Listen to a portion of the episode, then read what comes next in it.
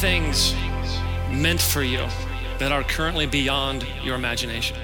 The only way to become a better storyteller is by telling more stories. Your greatest work may not be seen by millions of people. Keep making anyway. To be a writer, we have to sit down and we have to do the work, and we don't get up until it's finished. The only hope we have are the stories we tell. Stories not bound by what is possible. We are proud to be storytellers.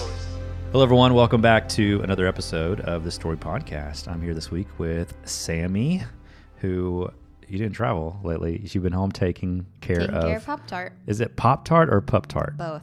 Mostly we call her. You Pop can't have a dog with two names. She has a lot of names. I mean, when you're when you're that cute, you deserve a lot of nicknames. I think. Okay. That's believable, I guess. Okay. That's awesome. Well, I'm glad you're here this week. Uh, we are excited to announce that we have added two more Brad Montague workshops. We haven't even made this news public yet on the website. This is only for podcast listeners. Um, but if you go to the website and click refresh, and if it's not there, click refresh again tomorrow, you can be first in line for tickets to workshops with Brad Montague in two really cool cities Denver, Colorado. Story has never done anything in Denver before, so that's pretty exciting. Uh, we've done some local gatherings, some free creative meetups in LA a couple times, but we've never done an actual workshop or conference there. And so I'm so excited to announce our first official paid LA event as well. Uh, another Wonder workshop with Brad Montague in the heart of Los Angeles. And so more information will be sent out uh, via email to that. If you're not on our email list, make sure you go to storygatherings.com sign up for our email list and you'll be first in line to get tickets to one of those two cities. Um, there's information about the Wonder Workshop already on the website. So if you just want to learn more in the meantime, feel free to go check out the website. But this week, we sat down with one of our speakers from Story 2016, Danielle Bennett. Um, and I think you might have missed the opener because you were backstage um, prepping to go on. I saw it from just a monitor behind. Yes, and it was the amazing. stage. It was amazing. Yeah. It was really beautiful. Yeah, she's an incredible poet, but that piece was really difficult. Uh, so, for those of you who are at Story this year, you remember our opening. There was this door on stage, a physical door, and there was a poet uh, on stage delivering a spoken word piece where she was basically arguing with herself on a video wall. That was so there's like a video version of her standing on stage with her. Um, and it was like the voice that was inside of her imagination. Uh, and it was really fascinating, but I was super impressed that she pulled it off. It's not the same as standing on stage and just delivering spoken word into a microphone. Right. There was all this timing. So she was Yeah, the basically timing she is became pretty like incredible. a performing artist there for three minutes. Absolutely. So, yeah. Amazingly talented. I'm excited about this interview. Um, Kellen and I actually sat down with her while we were in LA and recorded this, and I'm excited. Let's just jump into it and roll it. This is an interview with Danielle Bennett.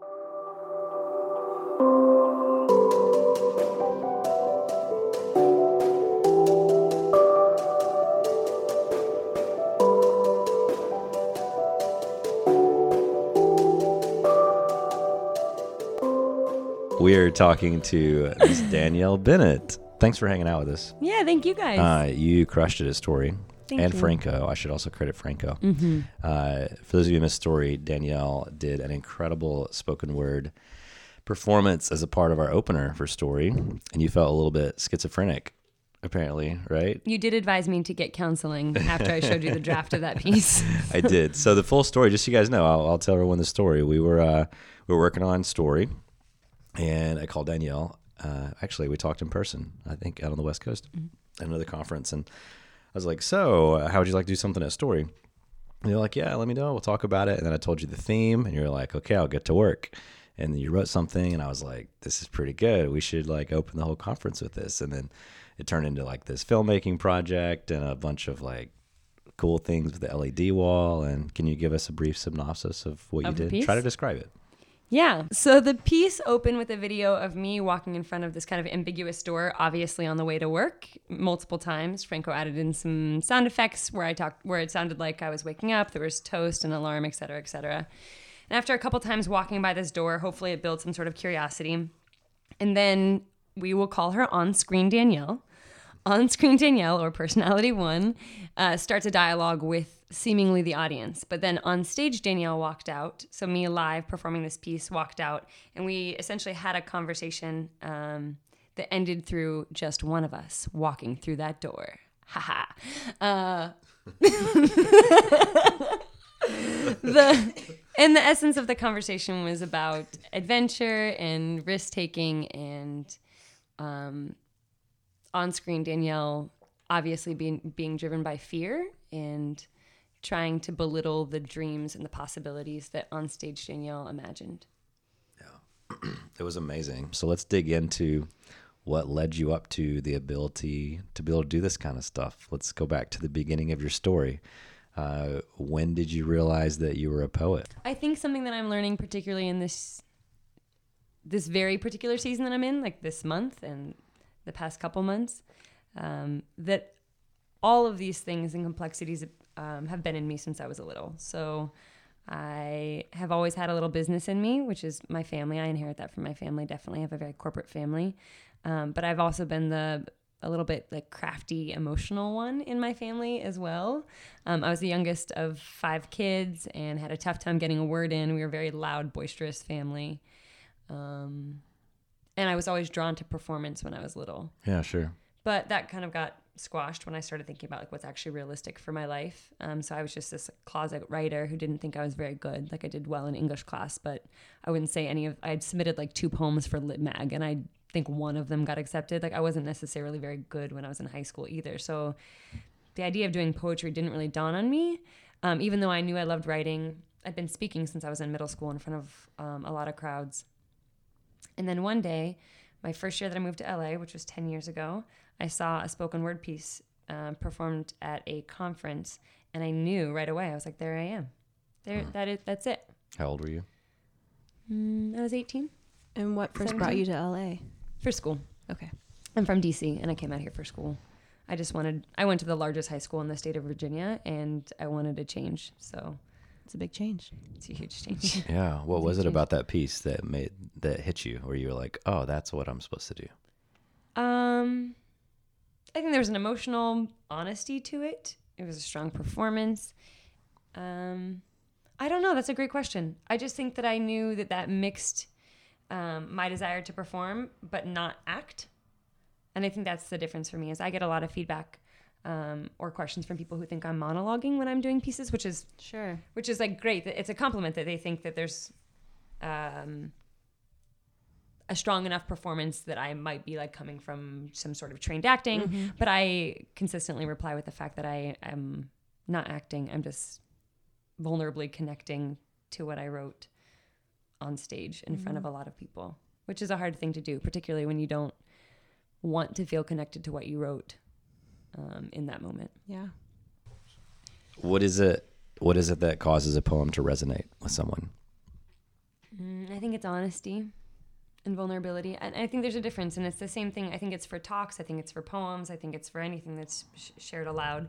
Is there's a difference between something that is like um, catchy and feels good for a little bit. Um, and it's like, wow, that was like such a great line, but you forget about it a week later versus something that resonates with you for a long time. And I think the things that stick with people for a long time are the truly vulnerable, honest things. Um, and that's a big distinguisher for me in terms of what makes good poetry. And I think writing is really important to me, but I also feel like I, I feel like um, sensing that the poet is being honest through and through as best as they can at that point in their life is really important to me. And I don't think you need to, not all good poets are great writers and necessarily super honest people. It's just my preference. I guess you could say there are a lot of great writers too that aren't great at performing their poetry. Yeah, totally. Although I do believe all poetry is meant to be read aloud.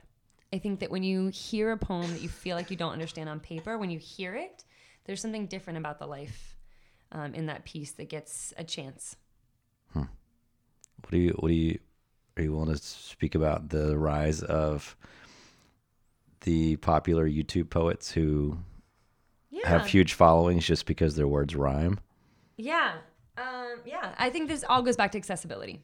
So people get excited about YouTube poets because they're accessible and because they're sharing things that they can easily understand and might believe in.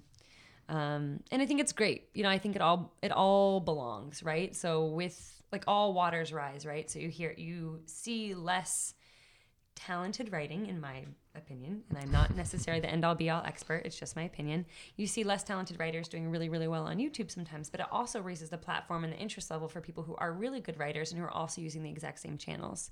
So you can't bash it, um, it just comes with the media. Yeah. Well, when you talk about um, poems being vulnerable and how that resonates with people, what is your writing process like? Is it something that you are just inspired by a life event or something that happened? And you're like, I have to write this down, or do you have some type of um, Pain, tragedy. It's all like it's like discipline or like discipline triggers? Triggers? practice that you're like, um, I need to, you know, I'm going to sit down at this time and I'm just going to try to write. Like, do you? Yeah. What's I- your it's process? both. I think it's both. Yeah. Um, I think that it, in my best, I have a great discipline about it, and I write every day just so I don't get rusty. Yeah. I like look. I was writing every single day um, for two months earlier this year, and I looked back at those pieces, and I didn't like any of them. Wow. But they kept me from being rusty when I sat down to write a project piece or something that I did want to want to write about. Um, and they let me have fun and play a little bit, particularly if I'm writing something that I'm commissioned to write versus something that I'm writing out of a, a personal space. I mean, all my work is personal, even if I'm commissioned for it. Right. I, I just how I write, but um, it's a slightly different approach. And then in terms of inspiration, so when I'm not feeling disciplined, there's like all these great books that I read about um, the Creative Habit, which is a Twyla Tharp book, which I would like greatly recommend to any. She's creative. great, yeah. Oh my goodness gracious, that book changed the way I approach creativity. which is interesting because she's a dancer, right? A Oh choreographer. yeah, but her So you might think, what does choreography have to do with poetry? Oh, it's so good. Her dis- her disciplines and her approach to just making it a lifestyle and uh, making it a life are, are really interesting and really helpful.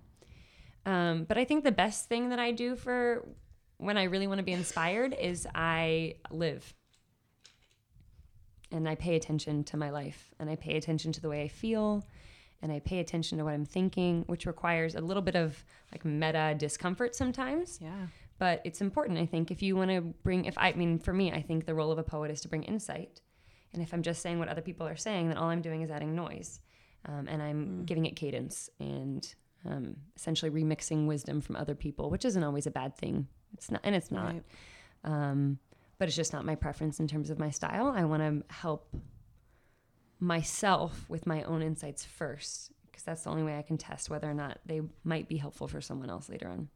But that living piece is, and deci- deciding to pay attention to your life is not that easy, Yeah. Especially if you don't like what's happening in your Right. life. So, and I mean, quite honestly, that's where some of the discord in that opening piece of the story came from. Like, that piece wasn't just a concept, that piece was a conversation I was having in my head every day. And I decided to share it um, because I was hoping it would give me a little bit of clarity too.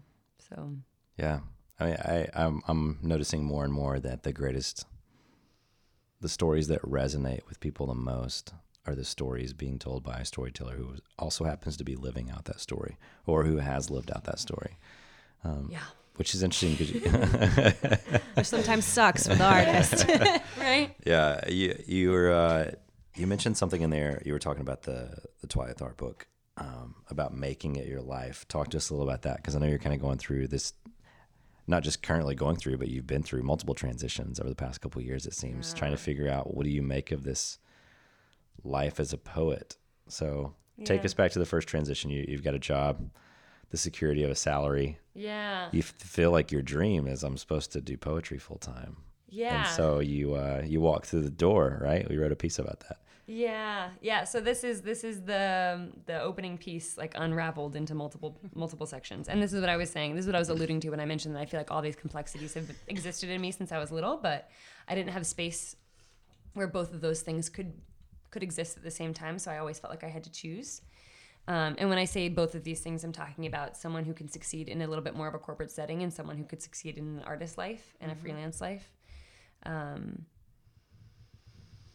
so, out of college, I had t- two other job offers that were a little bit more office life ish, um, but got recruited to Teach for America, um, which I was pretty excited about, and ended up teaching 12th grade government economics and AP government in Inglewood. Wow.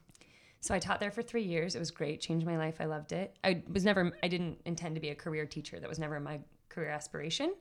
Um, and I'd already been doing poetry. So I started doing poetry in college. And then after college, started teaching, was still doing poetry because it, for me, it was my venting. It was my free therapy, and I had developed a really great community of friends at the Poetry Lounge who were my poetry family and were with me through a lot of things. So I taught for three years and then knew that I didn't want to do that um, forever and was in the middle of applying to a lot of different things and really thinking that I wanted to go back into communications, which is where I had spent some of my internships in um, college and in potentially political communications. And so I was leaning that way and searching and putting out feelers when my grandfather got sick.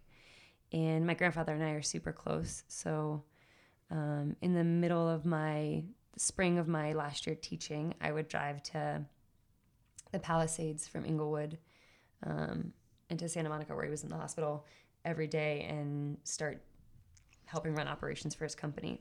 And so I ended up just moving into that with him for a little bit um, and spent a year running my grandfather's company. Um, and then in the middle of that, I picked up some great skills. There's a lot of uh, quick learning that happens when you run a company that is highly technical and you know nothing about the industry, nor have you ever run a company. I'd run some classrooms. I'd run plenty of classrooms. Not entirely the same. The people management stuff was easy for me. Like that, that felt um, a little easier, but um, the technicality of it wasn't necessarily like in my wheelhouse yet. So, anyways, I missed social good. I missed education reform. I missed uh, working on behalf of kids and feeling like the thing that I was doing every day made a really tangible difference. Mhm. And that word tangible was really important to me in this opening piece. That story too, I talk about um, the tangibility of work and how sometimes art can feel like, or writing a poem or sharing a poem can feel like, oh, it's so nice that you made people feel good or think for three minutes. But what good does that do in the day to day? Mm. So ended up coming back to Green Dot, which is the nonprofit that I um, currently work for. They run um, 21 middle and high schools in Los Angeles, four in Memphis, and one in Tacoma, all in um, higher needs communities. Um, and that was Green Dot was the network of schools that I was a teacher under as well. So I got a job in their strategy department and was there one year when um, that year, that was 2015, I booked more poetry gigs than I have ever booked before. And I was getting paid left and right to do poetry. And I spent zero efforts. Like all I, d- I, d- I put no time or effort into it. I didn't have an, a manager. I didn't have a website. I barely advertised or had any pictures on Instagram or social media that I did poetry. It was all through word of mouth. And I got flown to New Zealand Wow. to perform at a camp and to teach at a camp for 10 days and got paid like great money to do that. I was like, I, I'm not even trying. And so after a couple of conversations, um, one of them with our friend Jason, um, I felt like, and another one with our friend David, um, I felt like I would regret it if I didn't put some more elbow grease into my freelance life and to trying to become a spoken word artist and to teach because I love teaching workshops. That's probably my sweetest spot. Um, and launching some sort of speaking as well, which was a really terrifying thing being a girl from right outside of DC when your whole family worked for government contractors um, in some way or another. And all your friends' parents did that too. And I had some certain beliefs about what my life should look like so I wasn't certain that life as a poet was like going to help me attain those things. And I also felt like I'd built up all these skills and like I was good at all this other stuff. So why pursue art and why pursue poetry? Why not just let this be my passion? And I don't want to make this like gift work for me because then I'm going to hate it and resent it. And I don't want to have this weird relationship. And what if this messes up my resume? And the next thing you know, people are like, why'd you do that part time? And then I can't get a job back in the sphere that I want. And then I'm starting over again. And then I'm just really screwed myself by making this decision. Alas, I uh, went to my manager, who is amazing, and she and my CEO um, offered me a part time position to stay at Green Dot, which is, I don't, I, that decision was so important to me. It was such a gift. So I agreed to stay on part time. Um, and I love I love the work that I do at Green Dot. But I spent the past year, I spent 2016 uh, traveling around the country, performing and speaking and getting to teach, and the other half of 2015 at Green Dot doing work that I really care about and working on behalf of kids um, who are victims of an of institutionalized racism in the education system. So, 2016 has been a magical year, and David is the one who told me I would regret it if I didn't try um, to put some more elbow grease into being a freelancer. And he's absolutely right. I would have completely regretted it because I put more time and more effort into my work and into believing in myself um, than I ever would have known that I had in there. And I thought I was a tough cookie. Um, but this year tested that, I think, big time. And I think it brought out a level of courage in me that um, was, it's, it's hard when coworkers you res- like deeply respect ask you why you're not in the office every day and you're like i'm trying to be a poet. And quite honestly i just have this stigma against a lot of artists in los angeles because i've been here for 10 years Mm-hmm. who are quote unquote trying to make it. And i know that's judgmental and um, probably not fair given the guts it takes to be an artist but it's honest. So i held that same stigma against myself and um, it, it was an act of courage for me all the time to admit what i did because i wasn't I hate that I, I hate that I'm going to say this, but I wasn't proud of being a poet necessarily in the same way that I'd be proud of, I don't know, some office job. Why? I don't know. It's probably some of my core values system or things that I ended up believing when I was younger that I've never shaken. Even though I have some of the most talented freelance artist friends in the world, like they are crushing it. Like great actors who are doing really well. I have great filmmaking friends who are doing super well. I have a lot of friends who like have production companies. They're writers. They're do like I have all the evidence to believe that I could do it. I just have it in my head that it, um, I couldn't um, or that it wasn't feasible and the odds were low. So it was a huge act of courage for me. And I think that was one of the things that drove me into making the, the decision to actually do freelance work was um, I didn't want to live from a place of fear. And I, I don't care how old I am. I don't want to look back at my life and pick out years where I completely held myself back because I was too afraid when I have the best community in the world who are willing to be there for me every step of the way. So I don't I don't have a lot of reasons to be afraid. Um, and I think my faith deeply supports me in that as well. But the thing I learned in the process is that it doesn't have to be either or. Like I don't have to swim in the deep end of poetry and trying to make it to honor the gift and to honor the work that I put into it. Um, I can do both. I can have both. And this has taken me so long to understand that I can be a poet who is amazing and has a great, great job in an office environment. It is not a sellout. It's beautiful that I love both. Because that's the thing that I learned this year. It's like I would come back from a gig over the weekends and go into the office, and I would love my office life.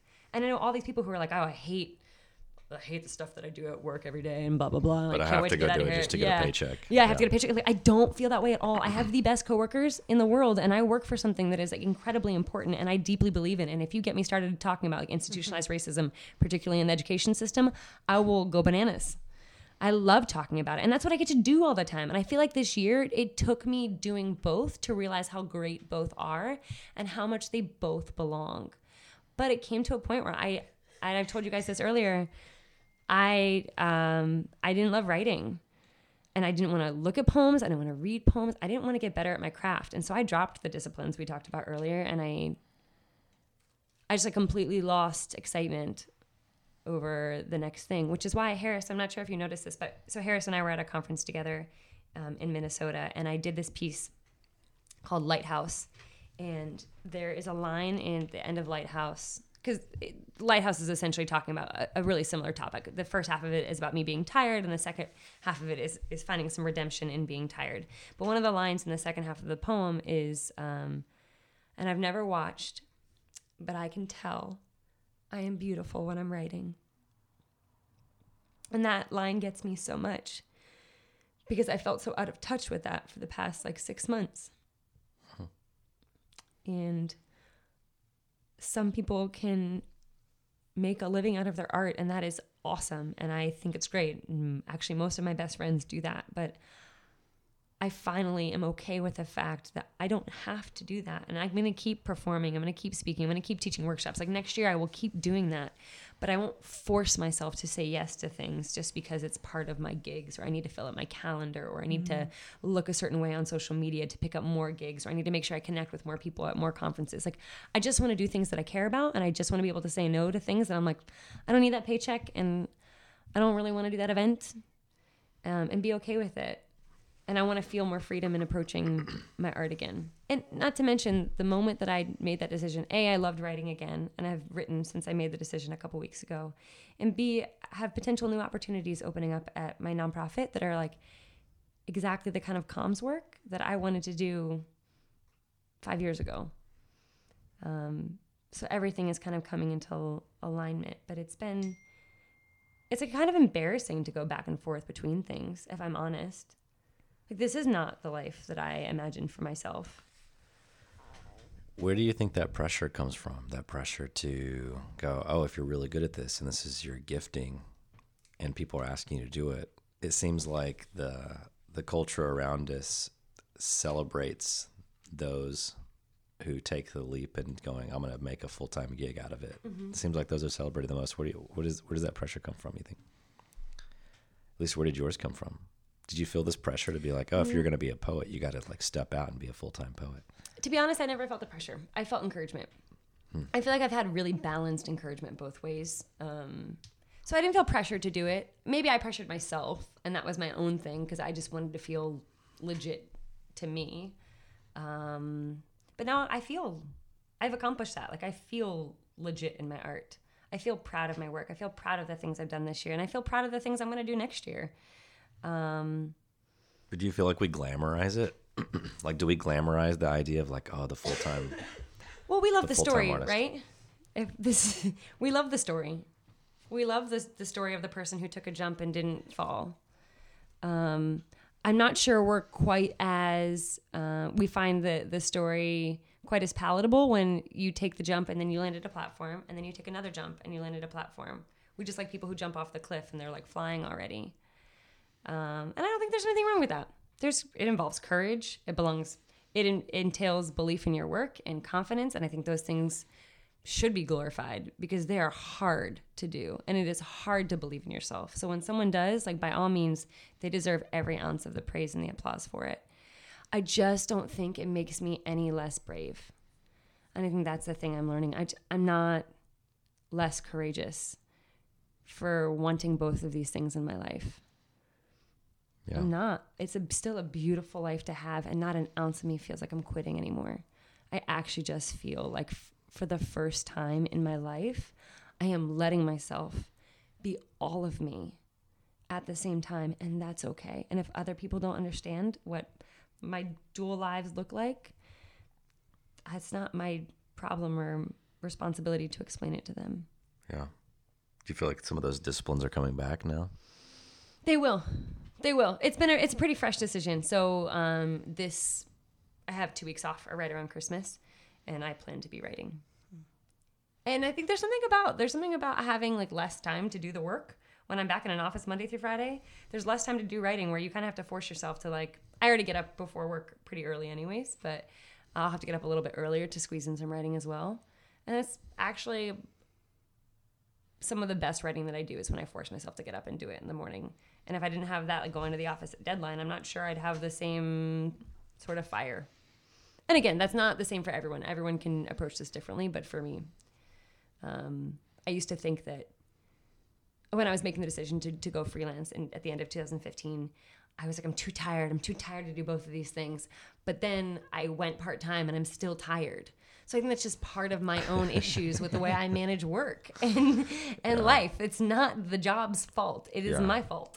Yeah. So if I'm gonna be tired, I might as well be doing two things that I mm-hmm. love in whatever capacity that I'd like to do them. yeah. Tell us more about Poetry Lounge. Oh, the lounge, and what role it's played. Yeah, sure. Anything. I don't know anything about it. Oh, well, Micah brought it up in his his interview with you, I believe. Oh yeah, that's Yeah. the thing you went to where you. Mm-hmm. Yeah. Okay. All Mhm. right. All right. Mm-hmm. So the Poetry Lounge is So it's a big deal.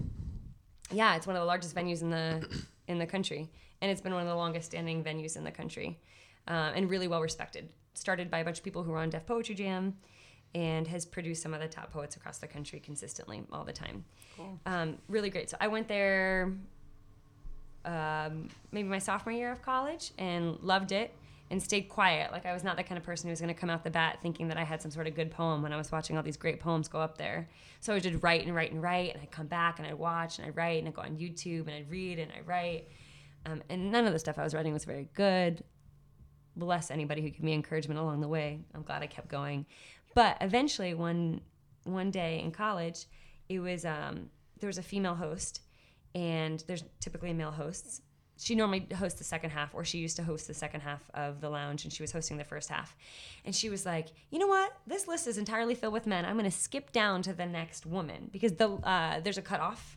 If you don't get there super early, you can't uh, perform. You have to be like in the first 15 to 20 ish people." Um, and so she went all the way down on the list, and I was definitely past the cutoff. And she pulled me up because I was the first. I was the next girl. So it was the first time I performed at the lounge, and I did this piece.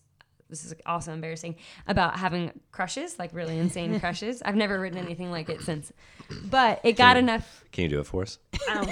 I don't remember it. I can't even find it. I tried to find it the other day. It was a long time ago.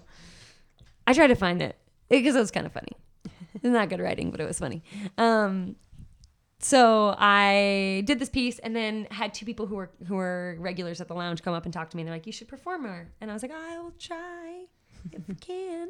So I went back, wrote, wrote, wrote, wrote, wrote, and just started coming back and back and back until I was uh, eventually involved with one of the best poetry families you could ask for.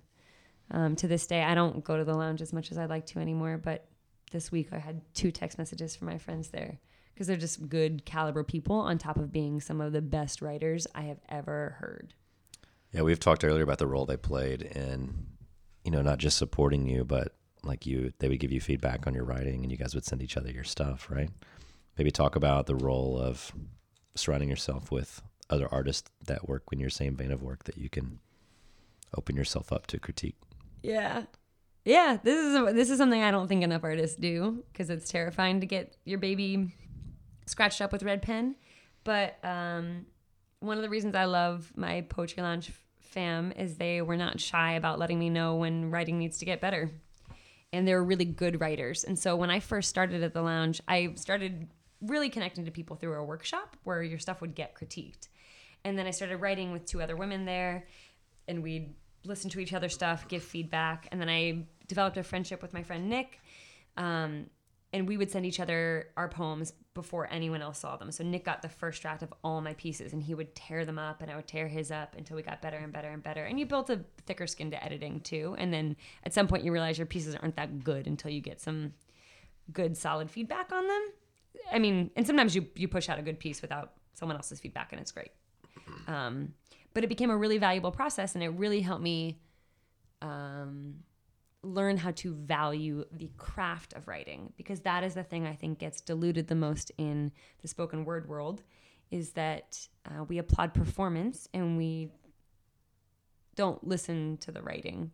So people can say things that are like, I could read like a Donald Miller book out loud in a cadence, and you guys would be like, dang, she's good. but all I'm doing is remixing someone else's wisdom and I'm adding cadence. And does it make it good writing? So that is part of what the lounge has done for me. Yeah. So you would you would say advice to other creators: surround yourself with people, open yourself up to feedback, Yeah. and criticism. Absolutely. Don't be afraid of someone you trust tearing your stuff up. That's it's awesome. good for you. It's good for us. It makes better artwork. Especially especially A if it's someone who's familiar with your work and they can tell you when you're using the exact same thing and pulling the same tricks all the time, which I've been called out on. Um, or when they know you're not being honest. I'm I'm really dying to ask you to do a piece.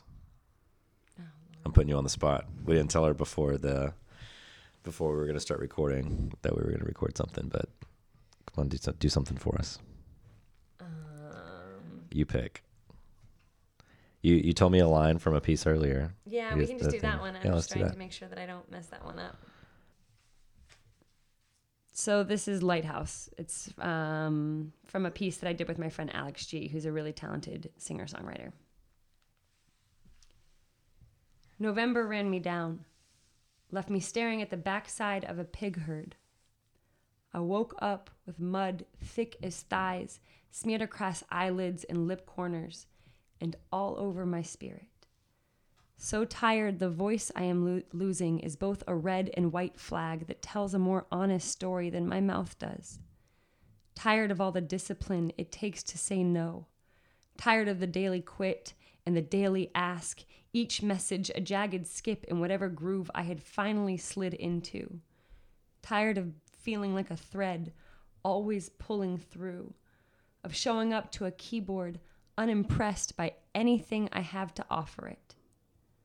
I understand. I, too, am unimpressed by my own biography. Tired of wanting to claw my way through skin until I'm an indistinct skeleton slinking out unnoticed. Perhaps then I wouldn't be held to the fire of my own splintered dream boards. Shrink me tiny enough to escape failure by any one of my hundred definitions. Help me believe that this art was only ever an experiment I'm tired of doing my best, of telling sugar to let me go, of being looked at like the next shiny trophy, tired of feeling like a ladder rung, like an empty promised land, tired of what it takes to get clear, of how heavy the heart weighs in, of the not quite, almost, just wait here, of the questioning of my own aloneness, of my own enoughness, of my own too muchness. November reminds me I am a six figure grave, and whoever taught me what that would mean. Where is the triangle of blame that promised me relief one day? Where is the relief in any of this one day? The truth is, I'm only bothered when I think or I know I have completely lost control. My reputation, the feels, the knowing, even in my dreams, I have chased and begged them home, but I never learned to lasso, so I am doing my best for the thousandth time to actually let it go. And anyone who's ever nailed crow pose or finally hit five miles knows that repetition, expecting a different result, isn't always insanity. Sometimes it's just the way of growth. I am flaking mud Really, I am left in no one's dust. I am miles behind and I am still winning. I will never forget my own name. I am letting us all off my hooks. I am showing up even when other people don't. I am unlearning how to be tough, and my fine curled kinks rarely dry pretty, but how refreshing to love myself however I become. And I am not forcing resolve anymore because I'm not sure the way that that's the way life folds. But I am reconciling every version of myself because I want them to meet one day and have a good laugh at how right they swore they were. And I'm not made of formulas, so I can no longer respond on your cue. I'm asking questions that may make me seem a little slow, but I've decided that is a good four letter word, and I've figured out that two pieces of dark chocolate a day is not adding more inches to my waist than the nearly three decades of stress I have asked this body to stomach. The manna has come enough times to know that I will not be buried alive. And I've never watched, but I can tell I am beautiful when I'm writing, and there is a humble man saving the rest of his Fourth of Julys for my firework giddy applause. And I don't know where he is, but I know he doesn't play hide and seek, and I know I'll want to tell him I haven't been waiting. I've been creating a hotel of stories he can thank for the shameless, crooked smile I've become. I am flaking mud. I am waking up. Praise this whole year is almost gone, and I think the next year is a new sun, and I have never loved the sound of crumble as I do now. Under all that earth, I got soft somehow. I got a second draft biography. It says I'm not much of a sailor, but I've built some sort of boat. If you judge me by my crew, that I am thoroughly good. If you judge me by accomplishment, that I am a two time world champion in facing what I fear the most. I have been published by several renowned atlases for my work repairing lighthouses using only sound. You'll know they're mine when you see them. The light looping haphazardly, like they're completely out of control. I'm afraid to talk after that. was so good. This is what happens when we have poets on the podcast. I, I end up asking them to do a piece, and then when they're finished, we feel like that should just be the end of the podcast because it's just so hard to come back uh, after something so beautiful. Um, walk us through the process. How do you write? How do you write something like that?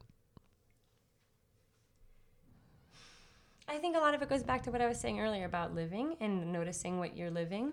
And so, uh, oftentimes, if I'm sitting down to do a free write, which is what this started as, which is just a kind of a bit of a brain dump, I do a general self check in. And not all, I've done plenty of self check ins and free writes where like those pieces should not make it into anyone else's inboxes or ears.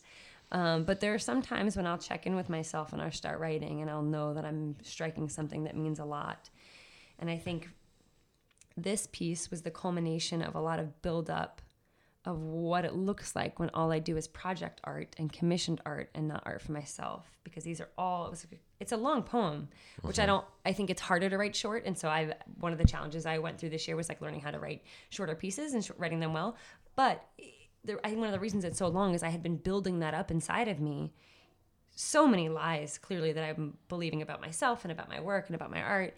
Um, that I had just kind of let sit dormant as opposed to actually letting my art do what it does for me, which is to get it out in front of me. And I like to think of poems and our stories as like a they're like little inhabitants walking about your hallways. Like imagine your soul and your body is like full of halls, or maybe it's like a high school and they're like knocking on lockers and stuff, and they're all using your lockers without your permission. And I think sometimes our stories can start to own us and define the way we think and act until we give them a space outside of ourselves to live for a little bit. Like they're just going to make a home if we don't give them another home to live. And sometimes when I look at those stories on a page, they're not quite as scary, and they're not, they don't have as much influence as they did when they were just living inside of me. And that's what that what that piece was for me. Um, it's a bunch of things I had live live rent free in my spirit, and the moment I got them out, I was like, ah, I see that for the ugly thing that it is. And the, you know, the ugly things belong. They tell a story. They they show me where I'm at emotionally, spiritually, mentally. Um, but I would prefer that they didn't get to uh, own my thinking patterns Right. or drive my actions. Yeah. I have to ask you, just because earlier you said, don't get me started on racism.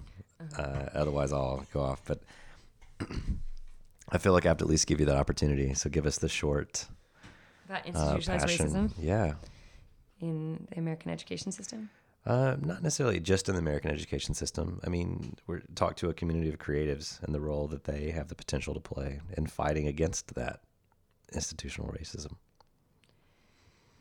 Yeah, I'm, I, think one of the things, my favorite things about the work that I do is that I get to look at it from a very from a systems perspective. Like I work in a system that is actively fighting against institutionalized racism, and we butt heads with policies that are inherently racist all the time. Like what? Um, okay, so um, I'm hesitant. Whatever, I'll just I'll name it. So there's the school district that authorizes most LAUSD. It's the largest, one of the, the second largest school district. I will just be honest, in um, in America, they have this really ancient policy on wanding. Where every school that is authorized by LAUSD, including public charter schools that are authorized by them, as well as traditional district schools, both public, um, must randomly wand students at every single one of its campuses. Okay, it's equitable if every single campus does it, but why do you think that policy was enacted? For what kinds of schools? And once you get a picture of what that is in your head, of what kinds of schools that it was supposed to be enacted for, you can imagine what, what implementation ratios are like. Just to be clear, by wand, you mean like Oh, little take metal, a metal, metal detector, wanding. thing? Yeah, yeah, yeah, So you're either walking through a metal detector or you're getting. It's supposed to be supposed to be a random wanding. So every day you're supposed to randomly wand students. Because I go, I just immediately go to either Harry Potter or Magic. Yeah, yeah. So yeah, you would. Just wanted, to clarif- magician. just wanted to clarify. Wanding. And I'm not saying that people who wrote this, and this is the biggest issue with. So let me flesh out a little bit more of, of the racism that's inherent in the policy, is that um, it ends up helping people express their unrecognized biases by not randomly wanding. They use wanding as an excuse to wand students who they think look suspicious, which is not the intent of the policy. Um, and then it doesn't get happen in every single one of the LA, LAUSD schools. And so you think about them implementing or forcing a charter network that runs all low income schools to implement it. And what, what message do we send to our kids if we've spent years developing these restorative justice practices and these other like alternative discipline methods to help students know that they have allies and they're not looked at as suspicious. But it builds a stigma. And i'm not saying that um, i'm not saying that people who are enforcing it are racist by any means. I think there are unchecked and unrecognized biases that you build up over the course of your life which happens based on the neighborhood you grow up in what your parents say the way you interpret the news like micro interactions and the way you start swallowing and building up certain beliefs in your head. But unless you take honest time to debunk that and watch how they could creep into policies you create, um, it becomes institutionalized. And it all starts with people. And again, the, and the, I think the issue is that they're not, sometimes they're not overt racist like uh, attempts or policies. It just becomes that way because of Sure. implementation. Uh, to me, just listening to you talk, it reminds me it has everything to do with stories Yeah. and storytelling because we're we're we're establishing a certain narrative. Kids are being told a certain story. If they start believing that story, they Oh, start yeah. owning it. It changes their actions, the choices they make. And Oh, yeah. Absolutely. so, what do we do about it? I, I think it's an everything issue. I think there's and there's so many ways to combat institutionalized racism, and I think the first part starts with having honest conversations with yourself about what you believe and just letting yourself honestly confess to someone that is close to you, like these are the racist things and jokes that I laugh about, and um, these are the racist comments that I let slide and don't stand up for, and these are the things I do. And I've gotten pushback. I almost got into a fight at a bar over a guy who made a comment about I think he said, I hate the term acting white. And so I actively say something about it almost every time I hear anyone say something that like someone is acting white. Um, because, of course, the phrase means you're implying that white is X, fill in the blank, um, which I think is completely dishonorable to anyone who is not white. So I think it's those kind of small things. A, it's admitting those things to yourself. It's B, willing, being willing to stand up even in tiny conversations at a bar where it's not my sister told me she was like danielle this is not the place i almost slapped this person um, who i'm not friends with so it's fine and then i think there's everybody who has that honest conversation with themselves will have no other option but to have that be expressed in whatever field of work they're, they're in so your storytellers, when they're more honest with themselves about what they believe, will start telling different stories and start empowering people who look different and start empowering um, alternative perspectives um, and creating space for alternative perspectives and people who might look or come from a different background. Um, and then I think there are people who also bring that out if even if you're an accountant like it can come out through your work as well. So i think you can really fight against it from every single angle. It's not one person's job. But storytellers do have a special place of influence because they have the mic for the most part or the pen or whatever or the camera. And so they have the ability to influence more people and to encourage more people to start mm-hmm. actually like i think zootopia was like a great example of a story that started talking about institutionalized racism I mean, I loved it. I'm not sure if everyone else watched Zootopia and got that, but I was sitting there being like, "This is great." No, I loved it. yes, you get this message into the minds of kids that like th- these kind of things aren't okay, and what what kind of institutionalized institutionalization looks like at a really basic level when it's expressed through a cartoon. It's a great movie. I think it's one of the better movies that Disney has made. I love in a long time. Yeah. My son loves it. He loves to dance at the end to the. It's like Shakira or something Yeah, like that, right? yeah, yeah. it's so good. awesome. Uh, gosh. Well, thank you for uh, what you add to the world. Thanks for being willing to go on that poetry journey. We're excited to see what's next in your story.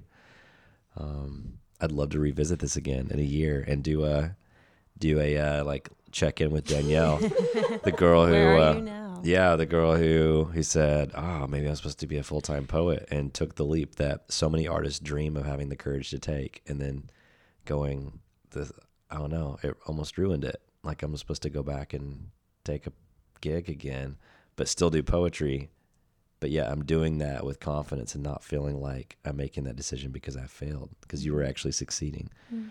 Um, so yeah, I'm excited to see where this journey leads. There's, yeah, it's so easy to go into these conversations.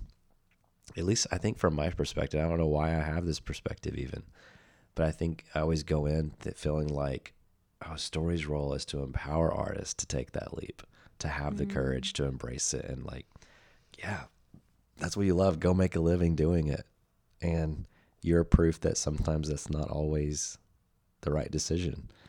And so, yeah, it's a it's a fine balance because you don't you don't want to scare people that are on the edge when something deep inside of them is whispering, "Jump, like go, like go, take the risk, jump." Um, but you also want to responsibly tell your story and other people who share your story where you go maybe maybe you shouldn't feel that pressure maybe or maybe you should just for a year and then you know try and see what happens Yeah, I would say, I would say jump without expectation of what it looks like to fly. Mm, it's good. close us out with uh close us out with your favorite poem Yeah, this is definitely one of my favorite poems. This is Free Write, January 16th. I want to paper shred the times I wrote exposes on stolen stories of people close to me.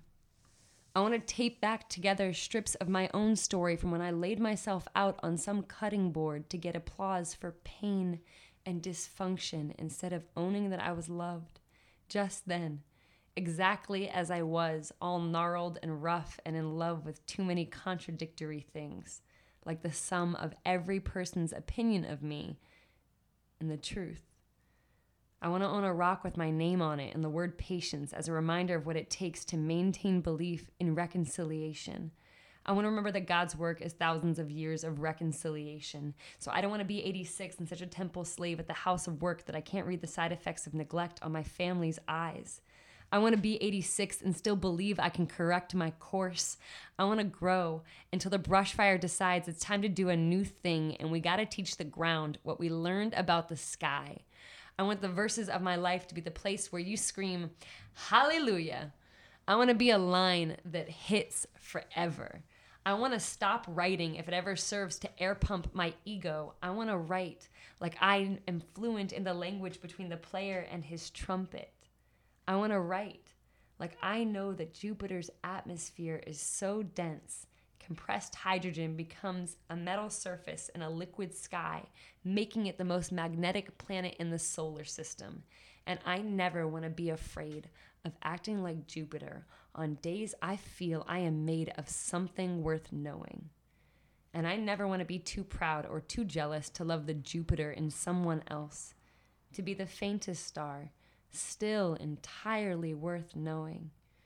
I want to show up when I can and stop apologizing so much when I can't or when I do and I'm weird because it's exhausting trying to be something I'm not for you. And I need every ounce of discipline and good juju to bend this selfish into the surrender that love requires. I want to learn how to snake, how to shed this thick skin if there's any chance it'll keep you out of this house. I try to sign over to God every morning, but the day, man, the day really knows how to rattle you from a balance beam, don't it? So I'm trying to do everything to strengthen my core. Teach me what you know, but uh, try it without words. I know enough about how to manipulate those. Show me how you turn your spinal cord into a stem that grows. Show me how your mouth becomes construction site where you know what needs to come down and how to build others back up. Show me how to Tetris my thoughts and open my lungs so I can run the steepest hill in this city because I know this life promises there are steeper to come. And we weren't born to collapse, but in case one of us does, I want to be ready to float you through my love or to finally be okay with letting you pick me back up. Until now, I had been too scared of rejection. But I know too many good men and good women to be anything but the mother of an orchard that knows how to let things and people go, how to be tilled by their root lift. I've got this friend that tills me every time he comes and goes. He taught me where Jupiter is. And I've got this friend who taught me I don't have to stash what I actually think. And I think for the first time in a really long time, I am learning how to be a me that I actually like. And I realize it's beautiful when people come alongside you in your sadness. But it's powerful, world changing, even when they just want to journey with you because you are finally free.